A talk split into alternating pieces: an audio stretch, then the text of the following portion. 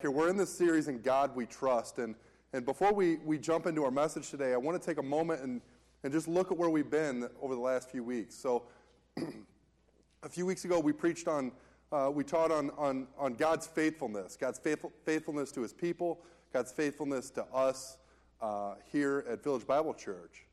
Uh, last week, Jeremy uh, talked about, um, uh, about how we trust that, that we're not leaning on our own understanding, that, that we're, when, we, when we lean on God, it's with, with our, the, the thought is that we're leaning with our whole weight, that we're, we're laying down on that, right? Uh, our, our own understanding, we, we're always going to fall. Um, but it, when we trust God, we trust Him fully. We trust Him with everything that we have. Now, as we look at our passage today, and if you want, you can open your Bibles to to 1 Chronicles 29. We'll be looking at verses 10 through 19. The, the overarching question that, we, that we're asking today is why? So, why, why do we trust God? There's a lot of things that we can trust in this world, there's a lot of things going on. Um, but why do we trust God? Have you ever really sat back and, and thought about that? Uh, really ponder the question why do I trust God? That's the title of my sermon, it's at the top of your outline. But, but why do I trust God? This is the question I had to wrestle with a few years ago. Why do I trust God? Growing up in, the, in my 20s and even into my 30s, uh, my answer would have been probably similar to a lot of people. Well, my parents went to church. This is why I trust God. Well, this is what we, we, we've just always done this. We just always, I've always gone to church. This is why I trust God. And in some ways, that's a, that's a good answer. Like, it's good to go to church. But that's not why we trust God. I think that, that one of the telling, most telling statistics about the church is that for, for all the high schoolers that, that, go to, that, that are involved with church, 75% will fall away, will fall away from their faith after they graduate high school. Three quarters, that's a crazy statistic.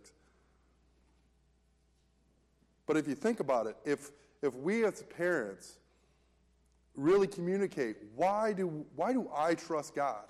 If we're the ones really communicating that to our students, to our kids, that they will be able to answer that question why do I trust God? That far more, far fewer will fall away. Uh, we, though, we, we, need some background for this passage, passage today. It, it's a big passage. It, it doesn't just start in 29, it starts in 28 and, and parts of tw- uh, 27. And there's this idea that there's a bunch of there's giving going on. There, David's at the end of his life. David's uh, David has a desire to build a temple. At one point, he's, he's, he's told he can build a temple. Then he, he, he goes off to war and sheds blood, right? He, he, uh, he commits murder, the murder of Uriah. And, um, and so now he can't, God will not allow him to build the temple because he has blood on his hands. So that's going to be given to his son Solomon. But, but here, before the end of his life, he's, he's raising these funds to build this temple. Uh, no matter what, it costs money to build God's church. Like this church costs money to build, it costs money to turn the lights on, and, and, and all of that stuff. Uh, but in, in, in what we see in these passages is that, that David first gives out of the treasury, the treasury of the people, the taxes that were collected. Dave gave, David gave out of those. But he didn't stop there. David then turned and gave out of his own wealth, his own extravagance, and gave extravagantly out of that.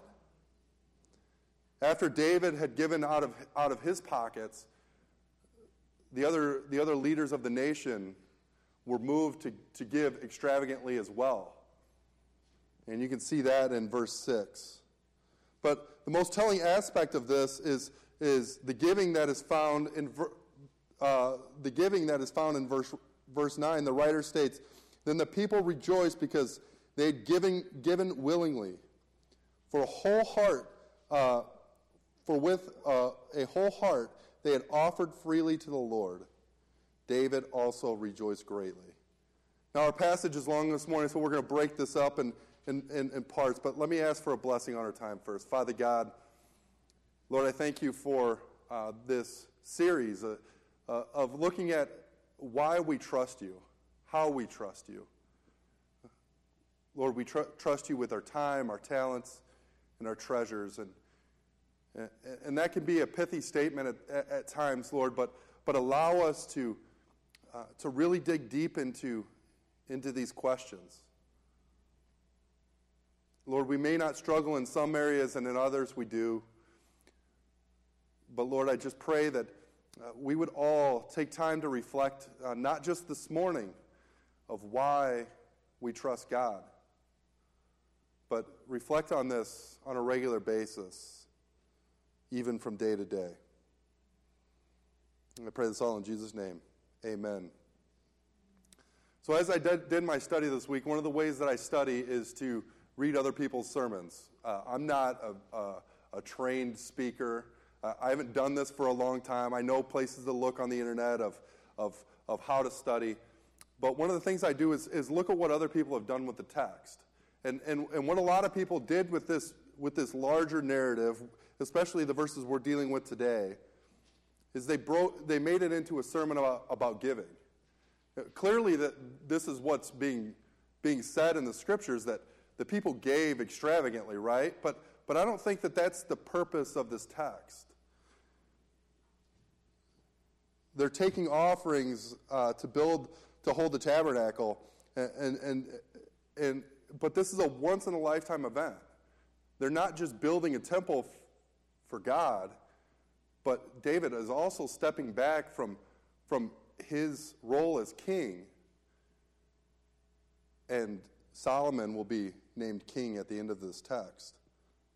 So we, we, we, have, a, we have a large, uh, a, a, a, big, big happening here that, that has never happened before. The, the temple was built was built once and then rebuilt a second time, but only once was Solomon named king. David, through, through all of this money and materials that had, that had been given, uh, you notice that the first thing he did was, was recognize God. The first thing that, that David did w- when the people not just gave, but gave freely and willingly, they gave, out of, they gave out of their whole heart, they gave joyfully,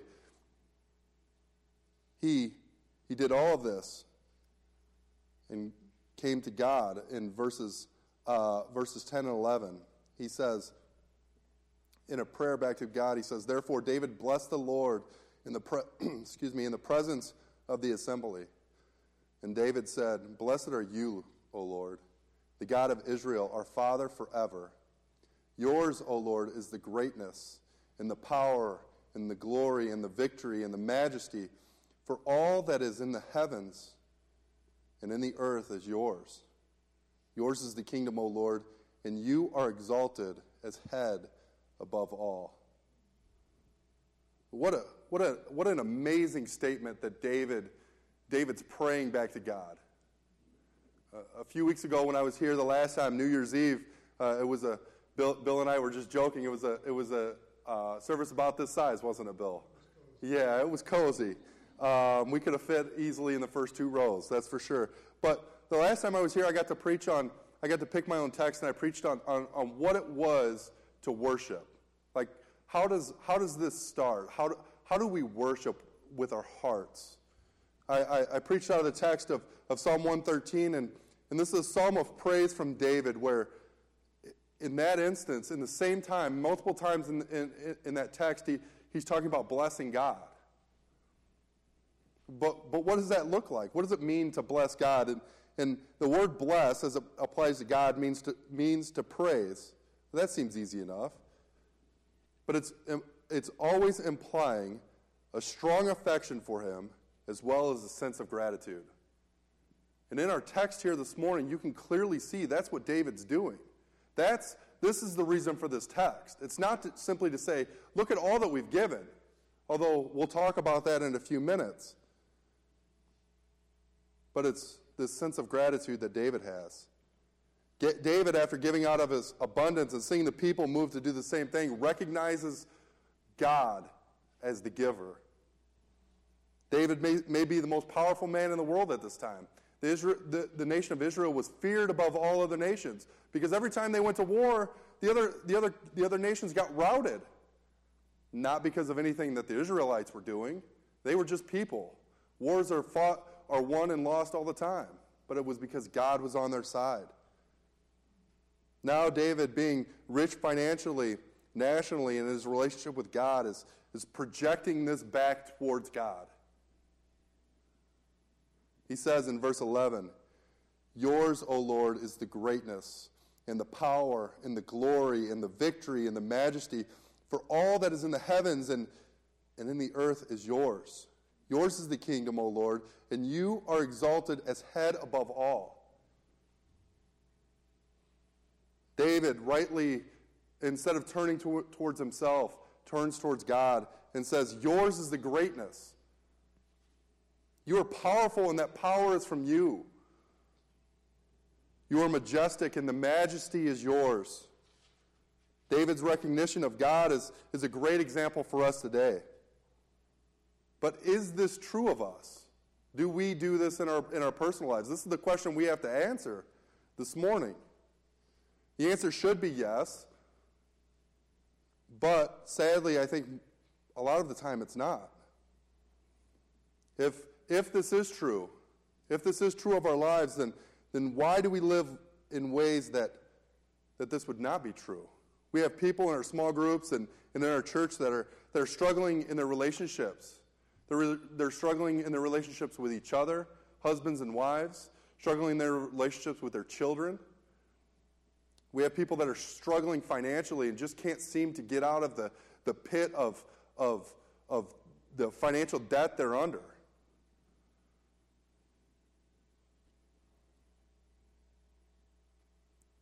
Let us live with confidence, knowing that God has the power and, and if God has the power and authority to, to save me from the pit of hell, then He certainly has the authority in the other areas of my life.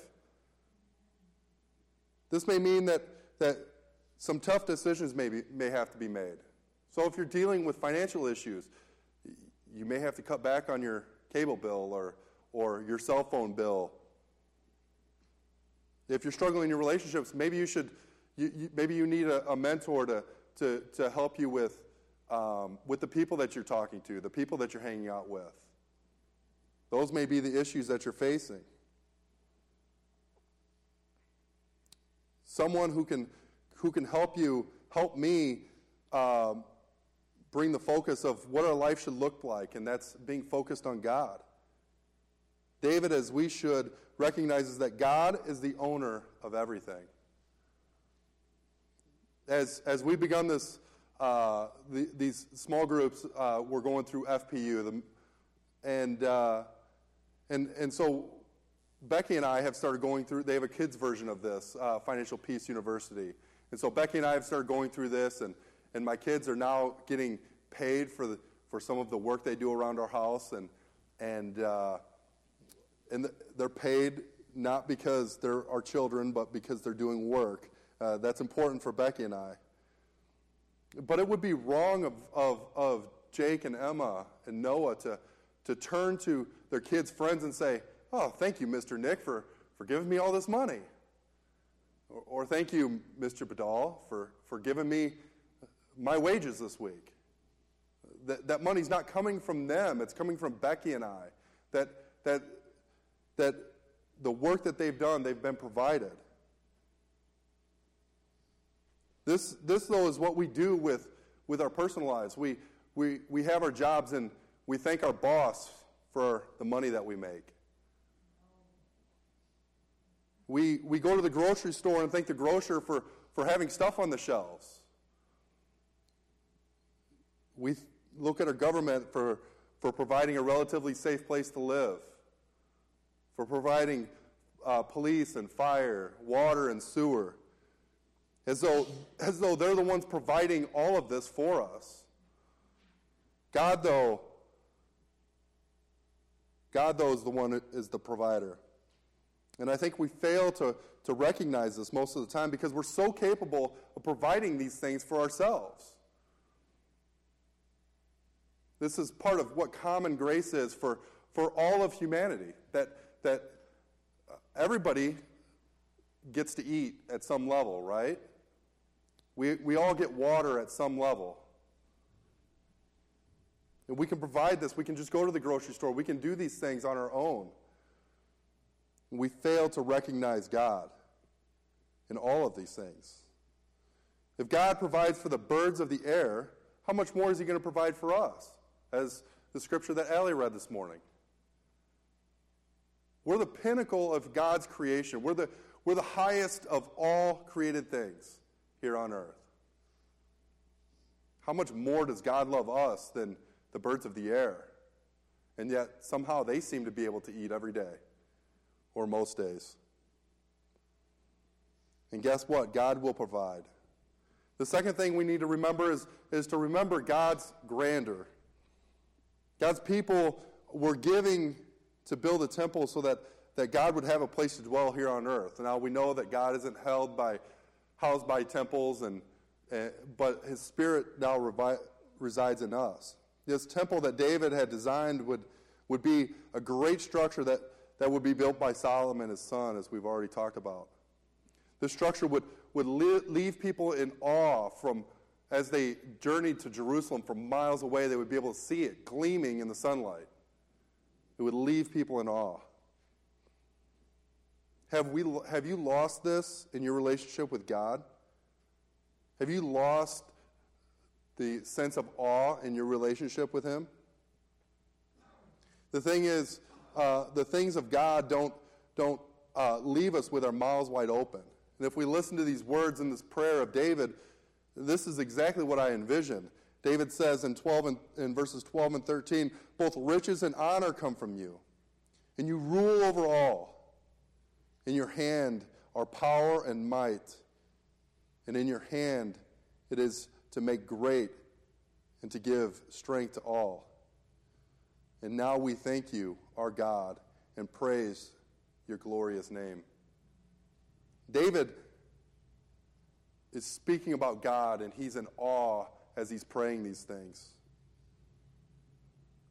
Just listen to the, to the words that, or look at the words that David is saying here. Do, do we feel this in our own minds and our own hearts as, as we spend our time in, in prayer, as we spend time in the Word, as we, as we develop that relationship with God?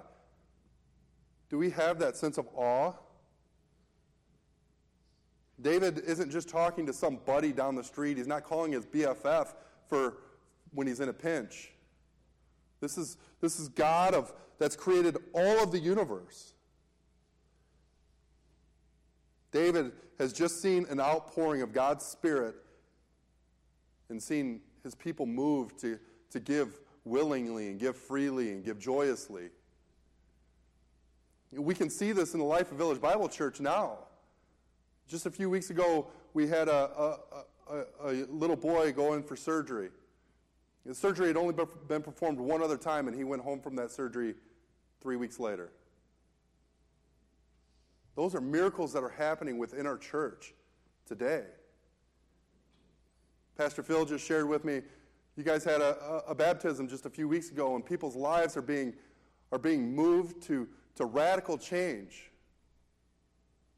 Those are miracles that are happening. That's the, those are outpourings of the Spirit that are happening within, within our church, within Village Bible Church here today. When we have this, this proper response to, to all that, that God is, and, and, and these things will not just pertain to our treasures, but our time and our talents as well. God's people will be moved to give of all three of those their time, talents, and treasures. You write these down in your, in your outline. They'll be moved to give willingly and freely. When we look at the, when we look at the, the people's response, in the, when we look at the, peop, the response of the people in the, in the first 10 verses and, and even into 20, 28 where the people were giving so, so lavishly, they were giving willingly and freely. They weren't doing this out of compulsion. David wasn't standing there before them and saying, Listen, if you guys don't give, we're going to be raising taxes because this temple is getting built, whether you like it or not. There was no, there was no compulsion that they were giving under. Second thing you see is that they were giving joyfully. If you notice, what's missing out of this passage is, uh, is the people saying to David, Why do we have to give this? What, why are we paying for this? Like, this is going to be a massive undertaking. This is going to be a massive temple, and people are going to be in awe. I get all that. Uh, but do we really have to build a temple this big? W- what I hear when I, when, when I say that is, is my kids asking me, why, Dad? Dad, why do I have to, why do I have to feed the dog this time? Dad, why do I have to do this or that this time? Why can't Emma do this? Why can't Jake do that? But if you notice, that's strangely void in our text. You don't see the people complaining at all. You see them giving joyfully. And last, we, we see them giving with gratitude. Uh, last, we see David um, recognizing that all things come from God.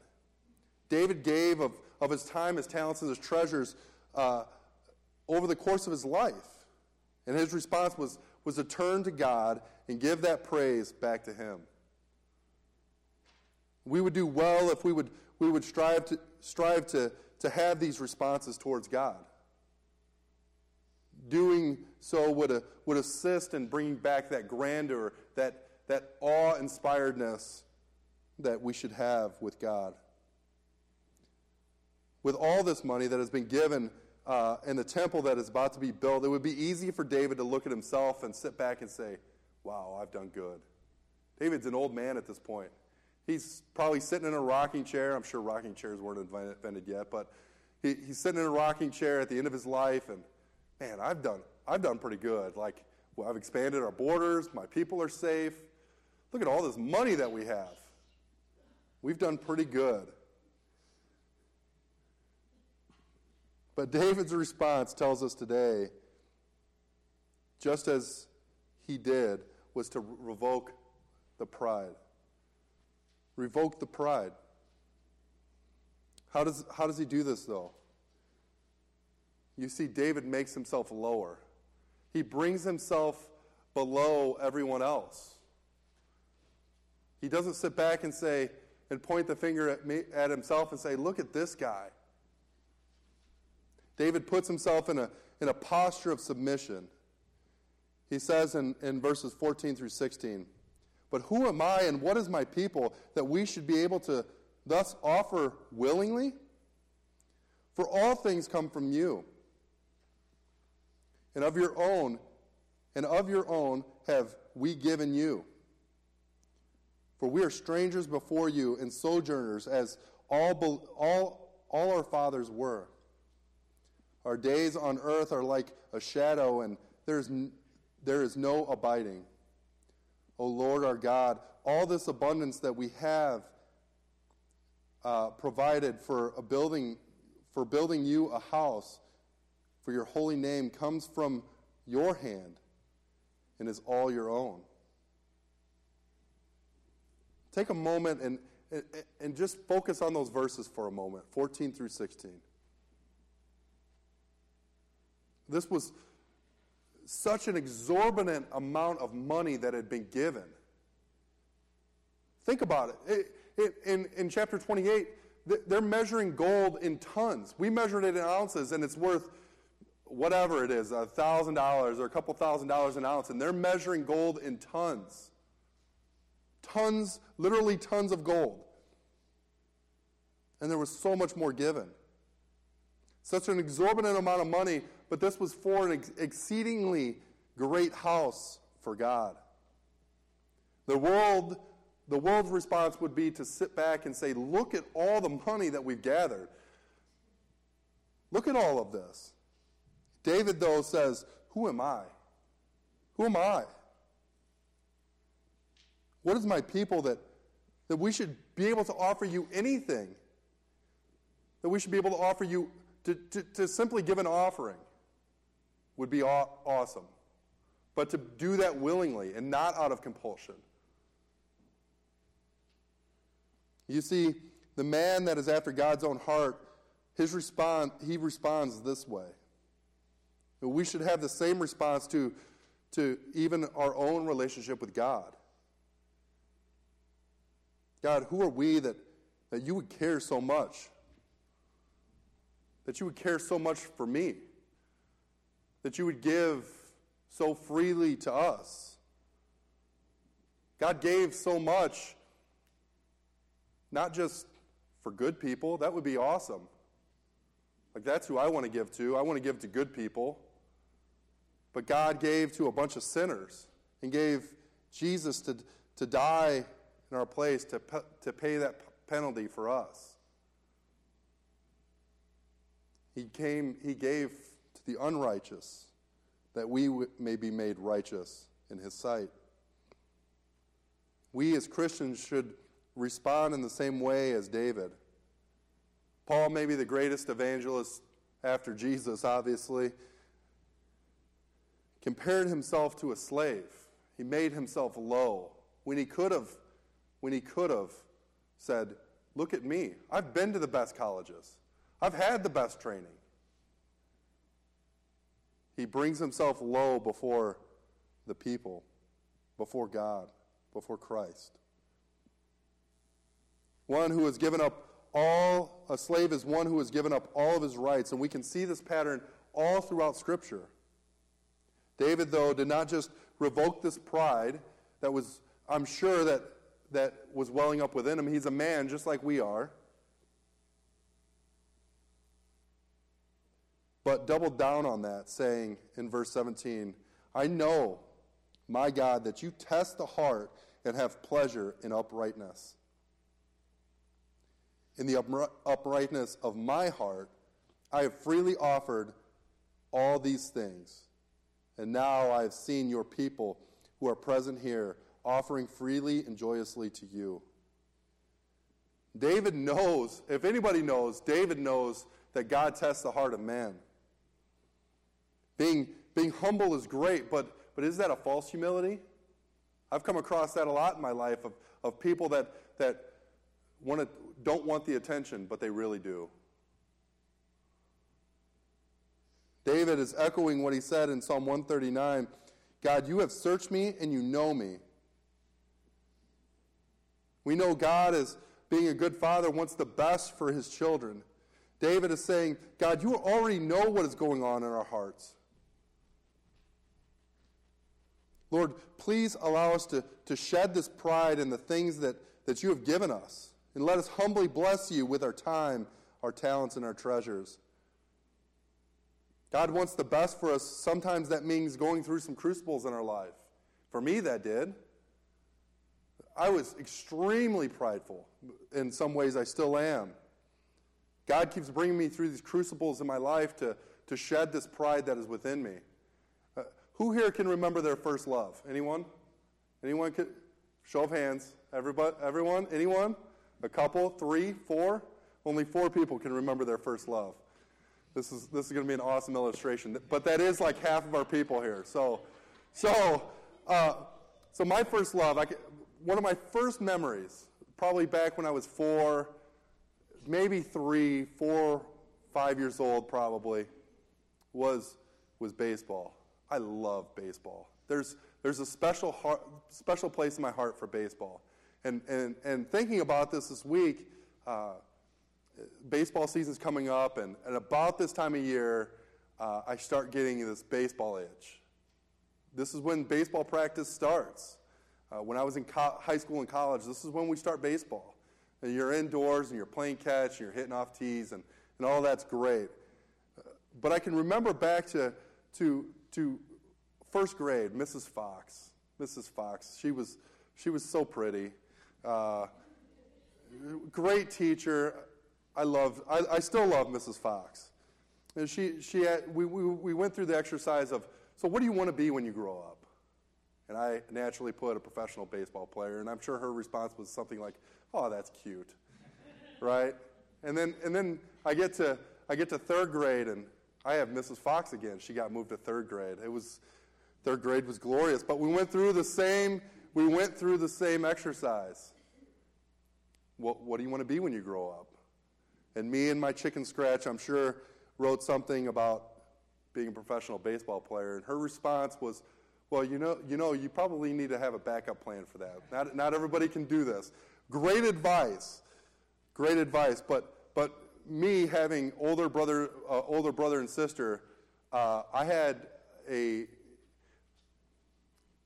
I had a personality about me that, that we like to joke a certain way in our house. And, and it was far older sense of humor than, than a third grader should have. And so my response back to her, being a smart aleck uh, eight-year-old, was, "Well, Mrs. Fox, did you have a did you have a backup plan when you decided to be a teacher?" That I'm sure didn't go over well. but as I got older, as I continued in my baseball career, as I went to college base, went on to play college baseball, uh, being uh, one of the mo- more prolific strikeout pitchers in, junior, in all of junior college baseball. If I were to tell you that I had pride, that would have been a good thing. If I would tell you that I had swagger, that would be good. What I had was downright filthy arrogance about me. When I stepped on a baseball field, there was nobody better than me. And I knew this. It didn't matter if it was true or not, but when I stepped on the field, there was nobody that was better than me. I didn't need to count on my defense because I could strike everybody out. Do we not look the same way when we look at the work that we've done? We sit back and say, Boy, look at what I've done. This is pretty. Man, I cut that tree down. That's pretty. I did a pretty good job at that. Look at all these weeds I pulled. Look at, look at my lawn as though nobody else could mow their lawn the same way that you just did. We, look, we sit back and, boy, I did a pretty good job at mowing that, mowing that grass today. We look at the we look at our check stub and look at the number that we grossed over the last two weeks. David, though, says, wait a minute. Who am I? Who am I that, that you would even let me offer you something willingly? Who am I? When we are humble, true humility, it shows that we trust something greater than ourselves. That we're not trusting in ourselves to, to accomplish this or that task. But why do we trust something greater than ourselves? Because God is faithful to us, as we talked about in week one. God is so faithful to, to, to us. We reminisce about that faithfulness, is what David is doing here. David was not just thanking God about providing so much money and materials, because this would have been extremely short sighted of David. But, but he, he, he took a look back into the history of this nation of Israel and how God had been faithful throughout their history as a family, as a people, and as a nation. Look again at our passage at verse 18. He says, O Lord, the God of Abraham, Isaac, and Israel, our fathers keep forever such purposes and thoughts in their hearts of your people and direct their hearts towards you. What David does is, is starts looking back at how God has been faithful to them. He starts with Abraham. Abraham being called out of Assyria into a land that he didn't know. God promised him to make him into a great people. He promised him this land of Canaan. He promised Isaac children. He promised Jacob that he would continue with this family and and and now you can see that that promise lived out through Joseph. And and when he was taken into, in, into slavery in, in, in Egypt, you can see that promise lived out as as they as this uh, as this family, as this people group started to uh, live in bondage in, in Egypt for so many years. You see this, this promise lived out as the people wandered in the, in the desert for 40 years. You see that promise being fulfilled as, as that, that nation that, that was once just a husband and wife being lived out in in the land of Canaan being given to the Israelite people. And they didn't just go in and dwell in it, but they conquered it. They conquered this land. This was not some pithy thing that, that David was doing, but, but while reminiscing about the past and God's faithfulness to this nation and as individuals. God had been faithful to David, making him a king while simply a shepherd boy. Even when D- David had turned his back on God and in his sin of adultery and murder, God did not waver from his promise, but gave. Turn, turn quickly to, to 2 Samuel um, chapter 7. This is the promise that's being lived out here in these in our passages this morning. We'll start in verse 10 and uh, 10 through 16. God's, God's talking to Samuel here, or uh, Nathan, and, and, uh, and he says this And I will appoint a place for my people, Israel, and will plant them, so that they may dwell in their own place and be own place and be disturbed no more. And violent men shall afflict them no more as formerly, and uh, as formerly from the time that I appointed judges over my people, and I will give and I will give rest from all your enemies. Moreover, the Lord declares that to you, uh, to you that the Lord will make you a house. When your days are fulfilled and you lie down with your fathers, I will raise up from, from your offspring after you, who shall come from your body, and will establish his kingdom. And he shall build a house for my name, and will establish the throne of his, of his kingdom forever. I will, be, I will be to him a father, and he shall be to me a son.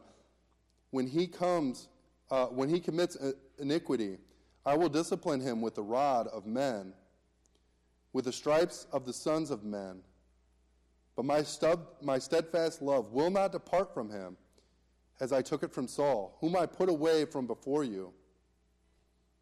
In your house, in your kingdom, shall be made sure forever before me. Your throne shall be established forever. You see this being played out right in this passage. David is about to die. Solomon's being raised as a king. Solomon is going to commit iniquity. He had like 500 wives.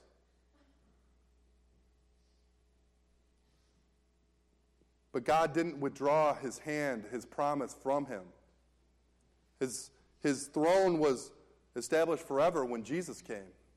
Jesus being a, a descendant of David. That throne had been established forever. God, God has been so faithful to Becky and I over the years. He's been, a, he's been faithful in the work that he's provided.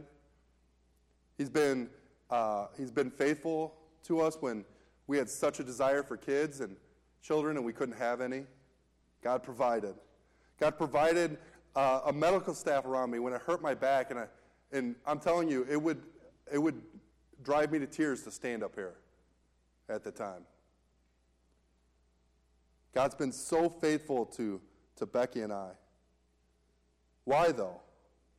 That's the question that we're answering this morning. Why do I trust God? Uh, a preacher that I like listening to, Alistair Begg, uh, he, he, he uses secular music a lot to illustrate what, he, what, what he's preaching on. And, and, and there's, a, there's a song that George Strait wrote in 2001, and I think this illustrates our text very well this morning. It's called The Father's Love. And I'll just read the first verse to you. He said, I got, home, I got sent home from school one day with a shiner on my eye. Fighting was against the rules, and it didn't matter why. When Dad got home, I told that story just like I rehearsed, then stood there on those trembling knees and waited for the worst. That's, that's me, by the way. Like, I, I, I was always standing on those trembling knees and waiting for the worst that was about to come. Many times it did. Um, and he said, let me tell you a secret about a father's love. A secret that my daddy said was just between us. He said, Daddies don't just love their children every now and then, but it's a love without end. Amen. How true is that of God and the way that He loves us? It doesn't end. There's nothing that, that, that can change this. My kids are the most precious thing in my life, and, and, and I fail them so much as, a, as an earthly father, and Becky does as a mother. God, though, is so faithful to us all the time. And, and we, need to, we need to take a moment and see this each day. Take time when you're spending time with God and, and think about that. We will then see that, that everything that we have comes from God our cars, our finances, our talents that we have. This will also drive us to a posture of submission to Him, a spirit of humility. So, why do I trust God? Because He's perfect in everything that He does. God has, God has shown that to me over and over again. And I need to take a minute and, and remember that each day. That's why I trust God. There's nothing that I could do to counteract this. God's promise to David has come to fruition that the Messiah would come from him and establish his kingdom here on earth. God has always kept his promises, and, and we should reminisce about these. That's why I trust God. Now you have to answer the same question for your life. Why do you trust God? Let's pray. Father God, Lord, I thank you so much for this question, making me ponder who you are, what you do, what you've done. Lord, I pray that we would take just a few moments this week, each day, and really think about why do I trust you? What are the tangible things in my life that, that I can look back to and say, God, this is why I trust you? This is what you've done in, in my life to prove to me over and over and over and over again of why I trust you. God, you provide so lavishly to us. You provide with our jobs, you provide with our families. Lord, you provide with this church a place to come and worship you uh, each week a place to come and sit under your teaching and as we delve into the scriptures each week. Lord, you provide a people around us that, that, um, that love on us. Lord, I pray that we would not forget these truths to us this morning. That we would not forget these truths this week as we go through our week. I pray this all in Jesus' name. Amen.